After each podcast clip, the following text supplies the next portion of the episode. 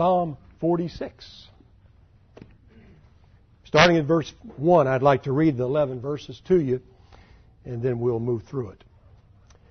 God is our refuge, and God is our strength, a very present help in trouble. Therefore we will not fear, even though the earth be removed, and though the mountains be carried into the midst of the sea, though its waters roar and be troubled, though the mountains shake with its swelling. Selah. There is a river whose stream shall make glad the city of God, the holy place of the tabernacle of the Most High. God is in the midst of her. She shall not be moved. God shall help her just at the break of dawn. The nations raged. The kingdoms were moved. He uttered his voice, and the earth melted. The Lord of hosts is with us. The God of Jacob is our refuge. Selah. Come, behold the works of the Lord, who has made desolations in the earth. He makes war cease to the end of the earth. He breaks the bow and cuts the spear in two. He burns the chariot in the fire. Be still. Be still and know that I am God. I will be exalted among the nations. I will be exalted in the earth. The Lord of hosts is with us. The God of Jacob is our refuge. Selah. Well, does reading this psalm remind you of any person or individual that might be called a pioneer of the faith? Uh, anybody back that you've studied in history that, that this psalm might remind you of? Because I, of course, have a have someone in mind. But uh, anybody think of anyone that this psalm reminds them of? Okay, it would be Martin Luther. Martin Luther. Luther, the Reformation Luther. This is the this is his, as we'll see later on, favorite psalm. Uh, so he certainly liked this psalm. Uh, can you think of any hymns or choruses based upon this psalm, Psalm 46? Umi's not here tonight. I don't know if we have any musicians. Doesn't look like it. Can you think of a song based upon Psalm 46? Well, have you ever sung this song before? Can you all see that in the back? A mighty fortress is our God. A mighty fortress. A bulwark never failing. Our helper, he amid the flood of mortal ills prevailing. For still our ancient foe, it goes on and on uh, as this hymn is presented. You know who wrote it? Martin Luther. Martin Luther. So it's a, a very popular psalm and a very popular hymn. Also, we, there's a chorus that we sang. Have, have any of you ever sung this chorus? It's based on the first two verses. Um, I don't know exactly, Mike. You know how I sing. But it's like God is our refuge and God is our strength, a very present help in trouble. You ever sang that? Nobody's ever sung that except me? There's one? Okay. No, uh, Jack. Yeah, I, said I can't sing. I mean, you know that. But that's, that's a chorus that, that I've sung at, at various places. I think it's pretty popular. Um, Gary, have you ever heard that song before? That chorus? It's a good one. But it's based on 1 and 2. So, yes, Romans 1.17 changed Martin Luther's life. And that you know to be the just shall live by faith. But again, this is the psalm that he loved. And he taught it. He taught it all through his life. And as I mentioned, it was his favorite psalm. Um, I think many people forget that the Reformation was not that easy a period of time. Yeah, it had its high points, but it was a tough time for Martin Luther. Very difficult, and it was dark and dangerous at times for him. and he got discouraged and distressed and depressed. But he would go back to this Psalm 46. And he had a buddy, I'm told, I read, by the name of Philip Melanchthon. And he'd say, Philip, during times of tough, tough times, let's sing Psalm 46. And they would uh, go through and sing that particular song. There's a great Lutheran scholar, H.C. Leupold, who wrote that Psalms 46, he says about it, there are few Psalms that breathe the spirit of sturdy confidence in the Lord in the midst of real dangers as strongly as this one. Psalm 46. Now, Luther's hymn, uh, the psalm and Luther's hymns calls God. You can see it right there in the first verse. Calls him a refuge. Calls him a strength. In the song, a mighty fortress. Calls God a bulwark uh, during trouble. And the emphasis is always on God. God is the one who's the refuge, not man, not people. God is the refuge, and He and no other in the universe is comparable to providing the refuge that He can. Now, where do people look for security today? Stock market? Did I hear it went up 500 points today? Yeah. 480. Hmm. Everybody's a lot more secure today, aren't you? You feel a lot better now. Things have gone up. Yeah, be down by Monday. Mm-hmm. But uh, we certainly can't look at the stock market. We can't look at assets and, and we can't look at dollars uh, because who can you trust today? WorldCom? Is that who you put your trust in? Not me. Well, you can't look for security and special training, skills, or talents because even the best educated and the most skilled, sometimes they go through reversals. You can't look at uh, family and friends and business connections because they're human like all of us. They're here today, they can be gone tomorrow. Well, the reformers knew how unstable and uncertain things could be. But they knew that they could put their trust in a God who is unshakable, as we see here, cannot be moved, is trustworthy. Now, there are three stanzas with selahs at the end in this particular psalm. And I'm going to break it down into uh, three categories and tell you the first one verses 1 through 3, I'm going to call us seeing God's power over nature. We're going to see God's power over nature. Now, the psalmist is looking to God for two kinds of help. He needed a stronghold into which he could run, into which he could flee when he was going through times of trouble. But he also was looking for a source of inner strength by which he could face difficulties, by which he could face calamities, and certainly he, this psalmist, knew the calamities and the difficulties that he was going in. You know, sometimes God shields us and we don't even realize it. Hold your place there and turn over to 91, Psalm 91, if you would, for just a moment. Psalm 91. Perhaps you've seen this verse before, but again, sometimes God shields us and we don't even realize it. Look at verse 7 of 91, 7 and 8. A thousand may fall at your side, and ten thousand at your right hand, but it shall not come near you. Only with your eyes shall you look and see the reward of the wicked. Sometimes God deals with us and we're not even aware of it. Sometimes He protects us and we don't even know. Well, let me ask you tonight has your world ever been shaken? Probably everybody's arms would go up. You say, How many times?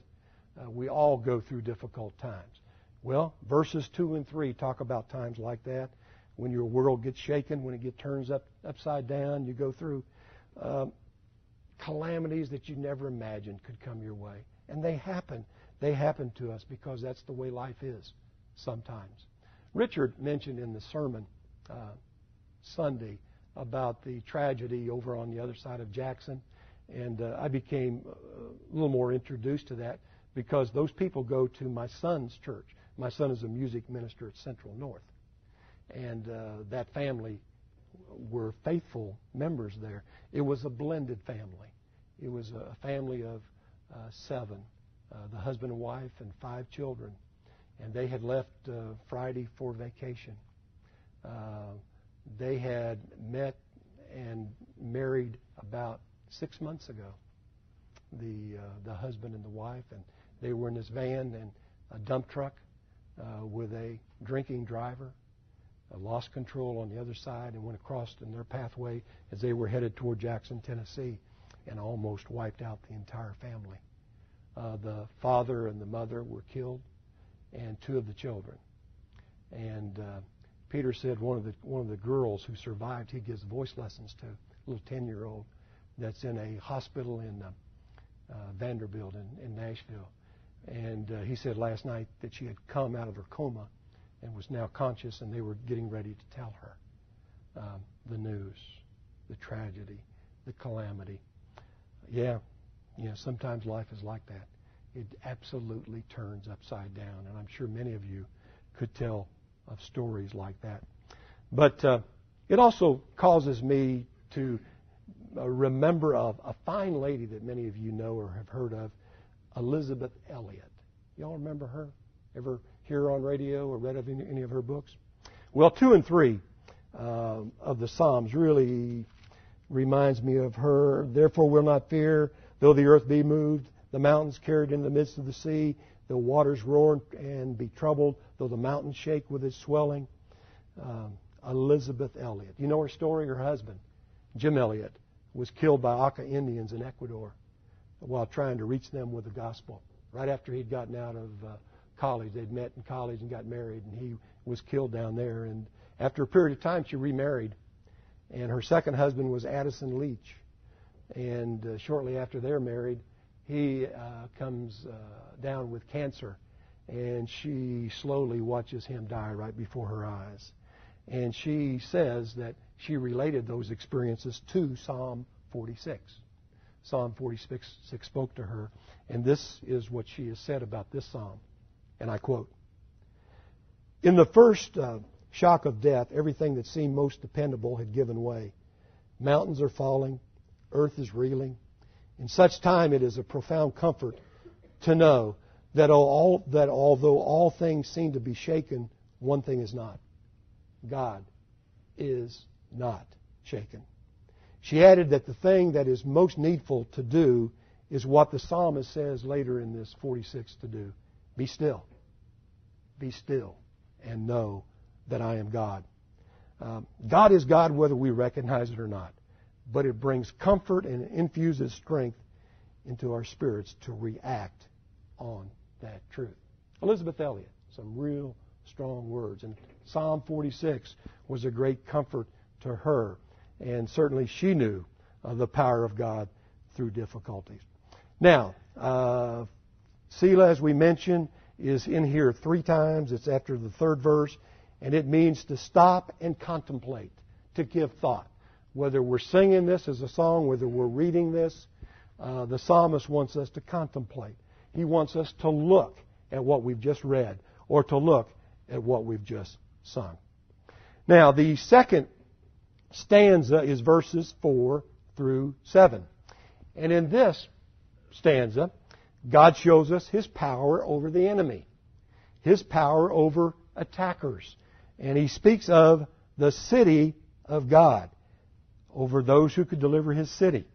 Now, the city of God is a major theme in the Scripture. I don't know if you know that, but the city of God is often found in Scripture. And it can mean several things. It can mean earthly Jerusalem, which is what it means here. It's talking about earthly Jerusalem tonight as we look at the 46th Psalm.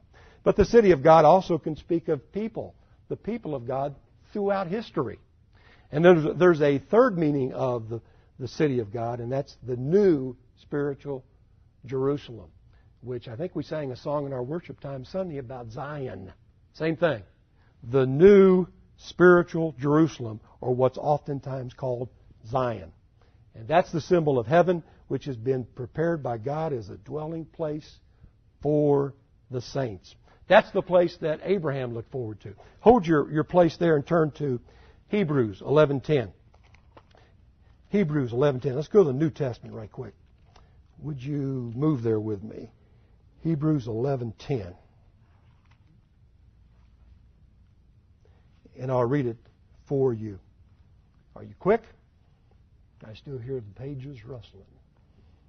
It says, For he waited for the city, speaking of Abraham, for he waited for the city which has foundations, whose builder and maker is God. That's the place he looked for. That's the new spiritual Jerusalem. That's Zion. Now, as we look at verses 4 through 7, you wonder about who are the attackers. We know here that it's Jerusalem that's being attacked. Um, who do God's people need deliverance from? Uh, what earthly circumstances lay behind this account that we've read about? Um, why, who is God demonstrating His power to deliver people to? And I think the best choice, the best selection, is going to be found in Kings, Second Kings. And I, I want you to, to go through this with me to give you a better idea of what's happening as you read 4 through 7. All right, hold your place. Turn to 2 Kings. 2 Kings chapter 18. Could you do that? 2 Kings chapter 18.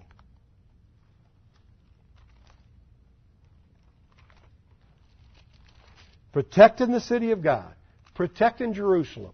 Who are the characters involved? What happened? Did God show His power? Uh, we're going to see that in just a moment. Now I want to read selected, and I'm going to move through this uh, very quickly. But if you're in the 18th chapter, you're at the first verse, and we'll see the main character, one of the main characters, Hezekiah. Now Hezekiah's king. He's king of Judah, and uh, he was 25 years old when he became king. He reigned for 29. Look at verse 3. And he did what was right in the sight of the Lord. Verse 5.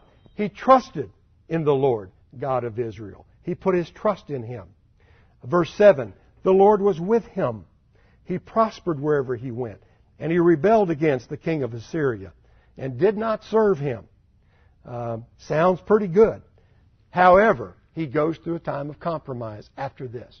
And, he be, and in his compromise, he transgresses the covenant and begins to do things that he should not have done with the king of, uh, of Assyria. In fact, he ends up taking gold from the temple to give to the king. So he compromises his position. Uh, a few, few more things happen, and the king is still after him. Now look at verse 29 of 18. Uh, the king who's Sennacherib, Sennacherib's the king of Assyria, Verse 29, Thus says the king, Do not let Hezekiah deceive you, uh, for he shall not be able to deliver you from his hand. Nor let Hezekiah make you trust in the Lord, saying, The Lord will deliver us, and the city shall not be given into the hand of the king of Assyria. 32, he says, I'm going to come and take you away, Sennacherib. I'm going to take you away to a land uh, of your own land, but I'm going to, I'm going to control you. I'm going to rule you. Verse 33. Has any gods been able to survive me before? And he goes in and talks about several other countries and several others that he's taken captive. No one has been able to handle Sennacherib. Everywhere he goes, he takes control. That's what he's saying. Now, but look at verse 36 in 18.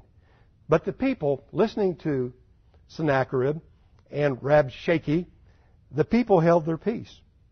And they didn't answer him a word. For the king, that'd be Hezekiah, commandment was, do not answer him. Don't talk to him. Don't, don't, don't, don't listen to him. So we go on down, 19th verse. Uh, Hezekiah gets this information.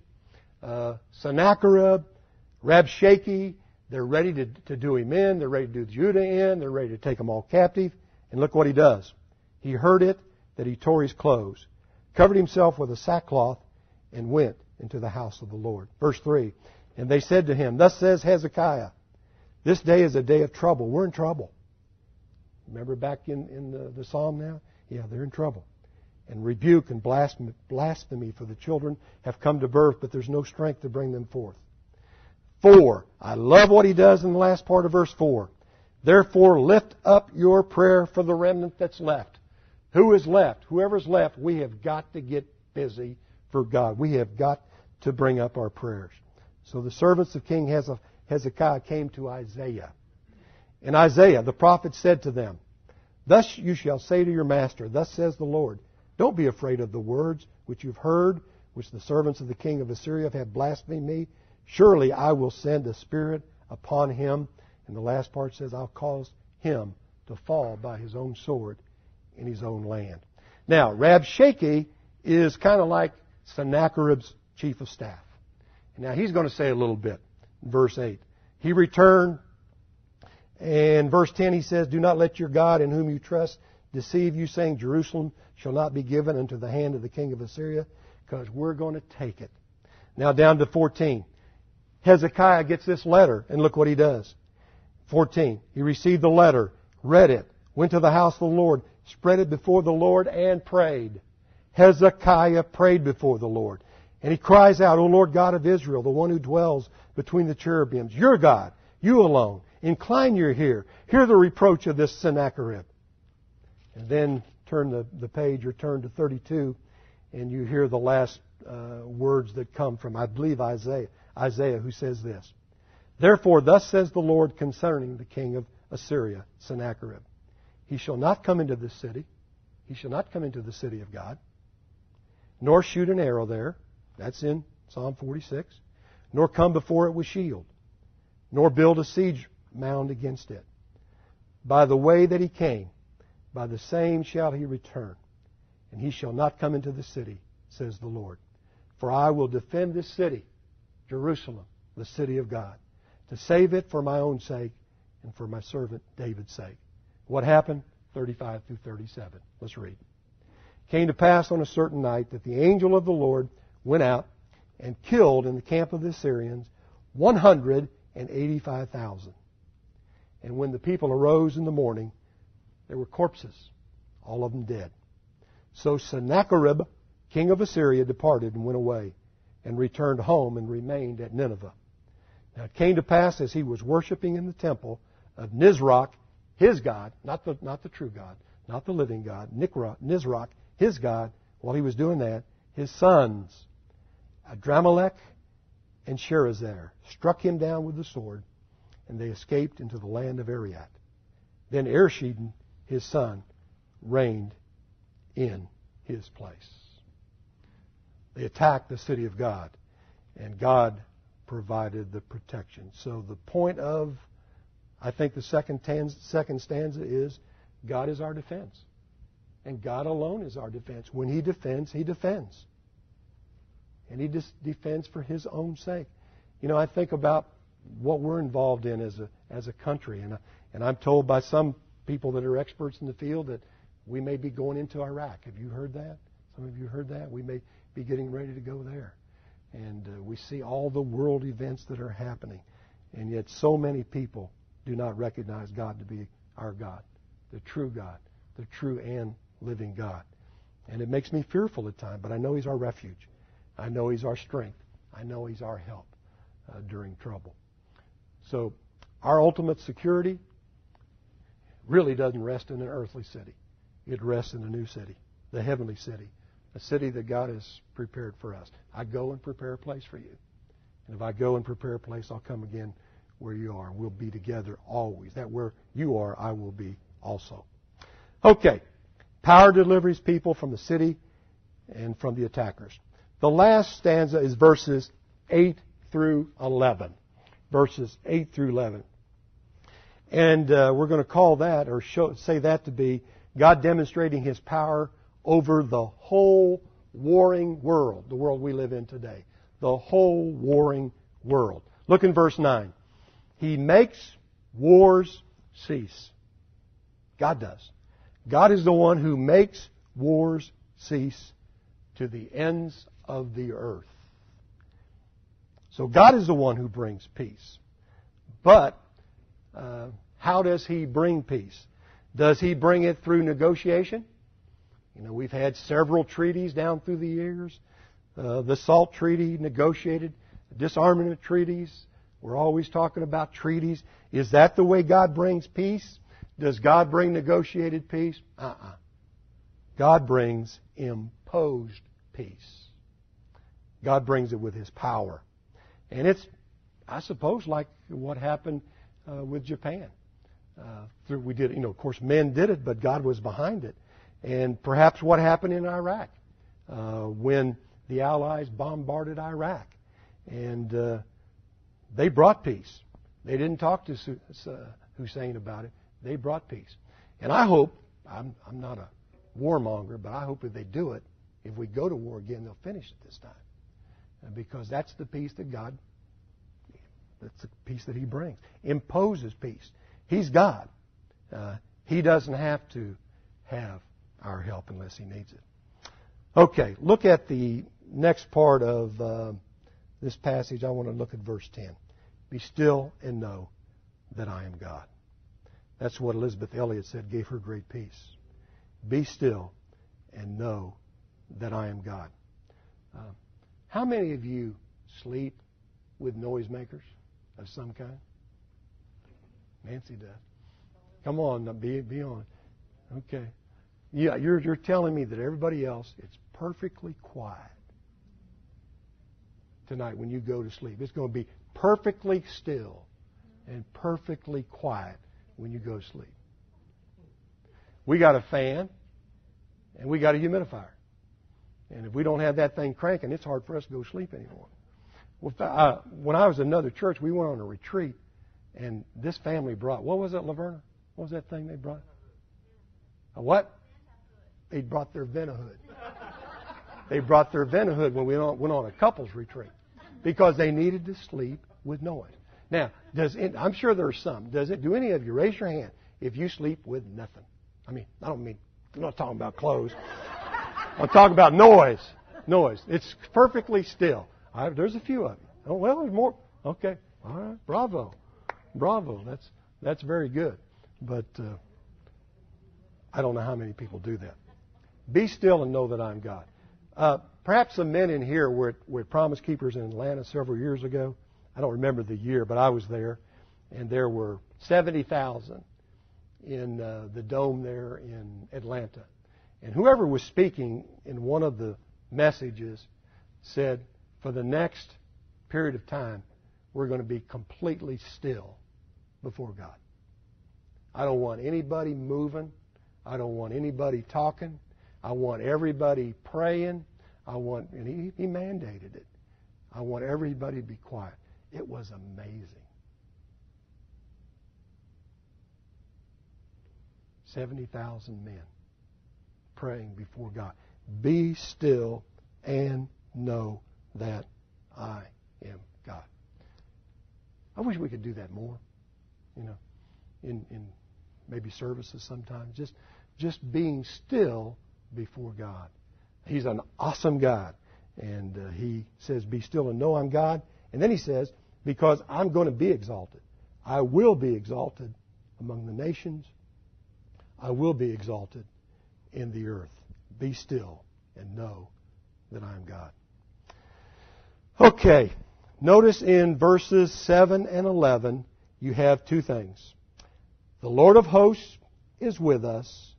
The God of Jacob is our refuge. Let me make a couple comments on those and we'll close. First of all, the Lord of hosts. The Lord of hosts means either one of two things. It refers to the armies of Israel, the Lord of hosts, or it refers to angelic armies of God. Armies of Israel or angelic armies. Now, you tell me about the account I just read to you about Hezekiah and Sennacherib. Who do you think was dispatched to deal with the 185,000 Assyrians that were corpses the next day? Probably the angelic armies of God. And I have read in the Old Testament, and there are a lot of accounts of that. Uh, there's one where Elisha um, is battling, I think it's Syria, and uh, his servant comes to him and says, Did you not know during the evening, Elisha, that the Syrian army is all around us? All around us. And Elisha prays, God, show my servant who's really there. And he goes back and looks and sees angelic armies of God all around. He had seen before the armies of Syria. Elisha prays, and the, the angelic armies are there. And I think that's what it is here the Lord of hosts. Um, so that's one thing. Now, how about the God of Jacob, our refuge? I see grace in this one. I see a picture of grace in the God of Jacob is our refuge. And why? Well, we know about him, don't we? We know quite a bit about Jacob. The third of three Jewish patriarchs. Would you say the most outstanding? Uh-uh. The least outstanding of the three. He was called a schemer. It took him almost a lifetime to find God the way he needed to find him. And yet, the God of Abraham was Jacob's God too. And that's where I see the grace because I'm kind of like Jacob. I'm a pretty good schemer. And you others good at that? I can scheme too. And the God of Abraham is my God too. And that means much, much grace on my account, to my account. Okay. God's with you at all times, even when when we're near death. And I need to, I would like to tell you just this this short statement from John Wesley, another one, another old timer that was a great man of God back in history. It is said on his deathbed that he raised his hand and they could barely hear him. And he said, The best of all is God is with us. And they said about two minutes passed. Everybody knew that death was near for John Wesley. And the second time, he said, raised his hand on his deathbed and said, The best of all is God is with us. What a great God we have. A mighty fortress is our God. Now, if I could sing, I'd have you sing it with me. But look at the look at those words uh, that are in that song. He is a mighty fortress. He is a bulwark. He's all those things. Look at verse two. Did we do, did we do it in our own strength? Our striving would be losing if we didn't have the right man on our side, the man of God's choosing. Don't ask. Does does ask who that may be. Christ Jesus. It is He. Lord Sabaoth, His name. From age to age, the same. And He's going to win the battle. And though this world with devils filled should threaten to undo us, we will not fear, for God hath willed His truth to triumph through us. The prince of darkness grim. We tremble not for him. His rage we can endure, for lo, his doom is sure. And like we saw tonight in those examples in, in Psalms, one little word shall fell him. That word above all earthly powers, no thanks to, to them abideth. The Spirit and the gifts are ours through him who with us sideth.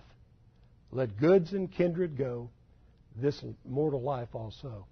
They may kill the body, the body they may kill. God's truth abideth still. And his kingdom is forever.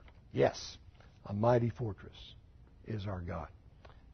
Is he yours? I hope that he is. I hope it gives you great confidence tonight to know that he has power over everything. He is in control. And He's our God, our personal God. Let's pray.